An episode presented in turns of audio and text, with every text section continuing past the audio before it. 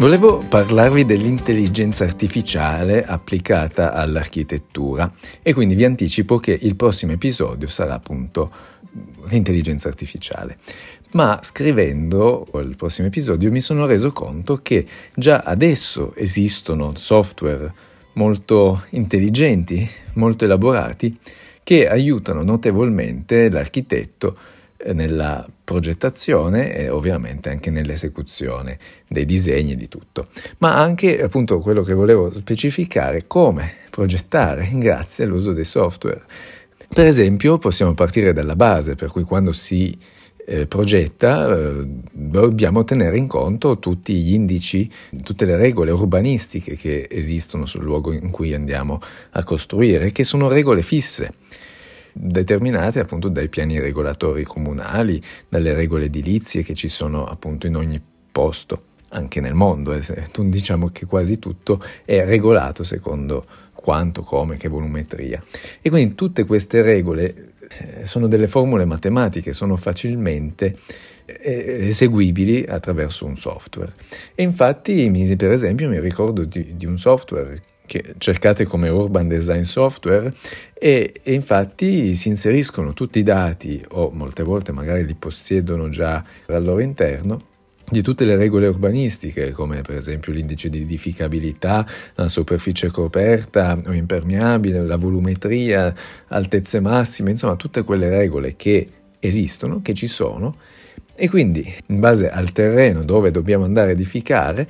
ecco che facilmente eh, sono delle regole, delle formule che sono eseguibili da un algoritmo. E, e, quindi fornendo tutte queste informazioni si può già ottenere dal software tutta una serie di simulazioni delle possibili eh, tipologie, forme, eh, disposizioni insomma degli appartamenti per esempio dato da assolutamente da un clic, da un tasto, da un'esecuzione del, del software e quindi ci fornisce già tutta una serie di possibili soluzioni progettuali che poi insomma, l'architetto deve prendere in considerazione, valutare se eh, considerare il più efficiente, il più razionale o il più uh, che possono essere interpretabili, razionale da un punto di vista estetico oppure da un punto di vista economico,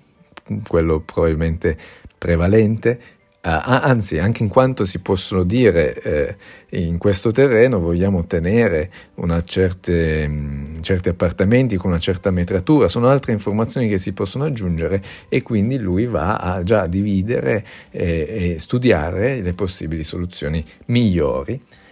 e quindi già capite che possiamo avere una, una, forma molto facilmente e per cui puoi iniziare una progettazione, che poi sono i materiali, che poi sono come seguirlo, come esteticamente realizzarlo, quindi sono altre, ci sono altri parametri da tener conto, però capite che già un software ci aiuta molto.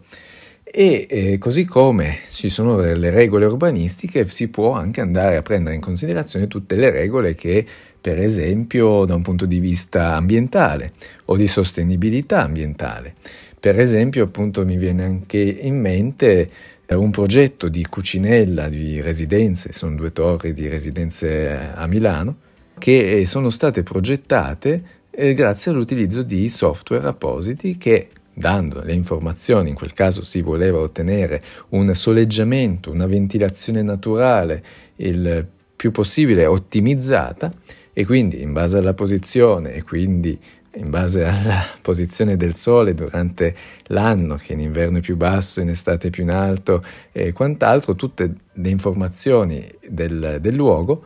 eh, il software ha, ha, elaborato tutta una serie di possibili opzioni, per cui poi lì, l'architetto si prende la possibilità di modificarlo, di aggiustarlo in base a, a quello che, che, serve, ma capite che eh, una fase iniziale si può assolutamente utilizzare eh, software che esistono senza dover andare ad prendere intelligenze artificiali, che è poi appunto un, un argomento ancora un po' più complesso, di cui parlerò nel prossimo episodio.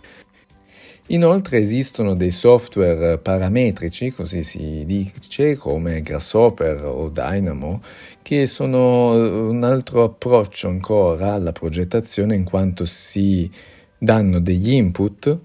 Uh, sono dei software abbastanza complessi da imparare a utilizzarli, ma che se mm, in grado di farlo sono molto eh, comodi, molto efficienti, in quanto appunto si danno degli, dei, delle regole, è un po' come una, a scrivere noi stessi una sorta di algoritmo e quindi dare degli input al software per dire voglio un grattacielo alto 150 metri con, eh, diviso in 100 piani, sto inventando ovviamente, con una superficie vetrata 45, a 45 gradi inclinata in questa maniera, con questa forma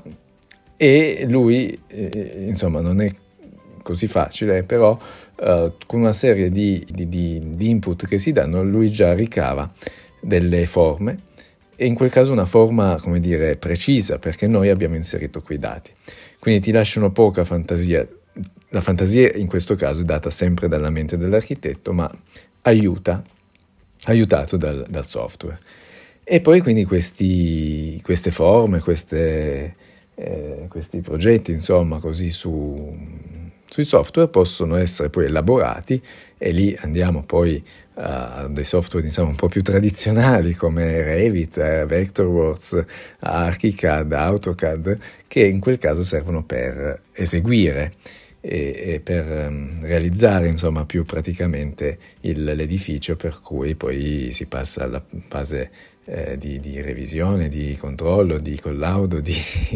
tutto il processo che può essere per poi realizzarlo ed è un altro discorso. Sicuramente qui mi ero concentrato dis- sui software non tanto utili- per utilizzare nell'eseguire un progetto, quanto proprio come ricavare il progetto, come progettare grazie all'aiuto del software, come l'avevo intitolato. E quindi sappiate che esistono tutta una serie di aiuti che eh, molto utili, normalmente magari sono i grossi studi internazionali che sono insomma, anche capaci a sfruttarli al meglio, anche perché software molto utili alla progettazione e che in certo modo forse anche tolgono un po' di creatività perché raggiungono sempre un po' il, i risultati ottimali essendo degli elaboratori. Loro elaborano i dati che si vengono ad inserire senza un po' quella fantasia, quell'estro creativo che potrebbe avere la mente umana. Ma forse anche questo potrebbe essere sostituito dall'intelligenza artificiale che vedremo nel prossimo podcast.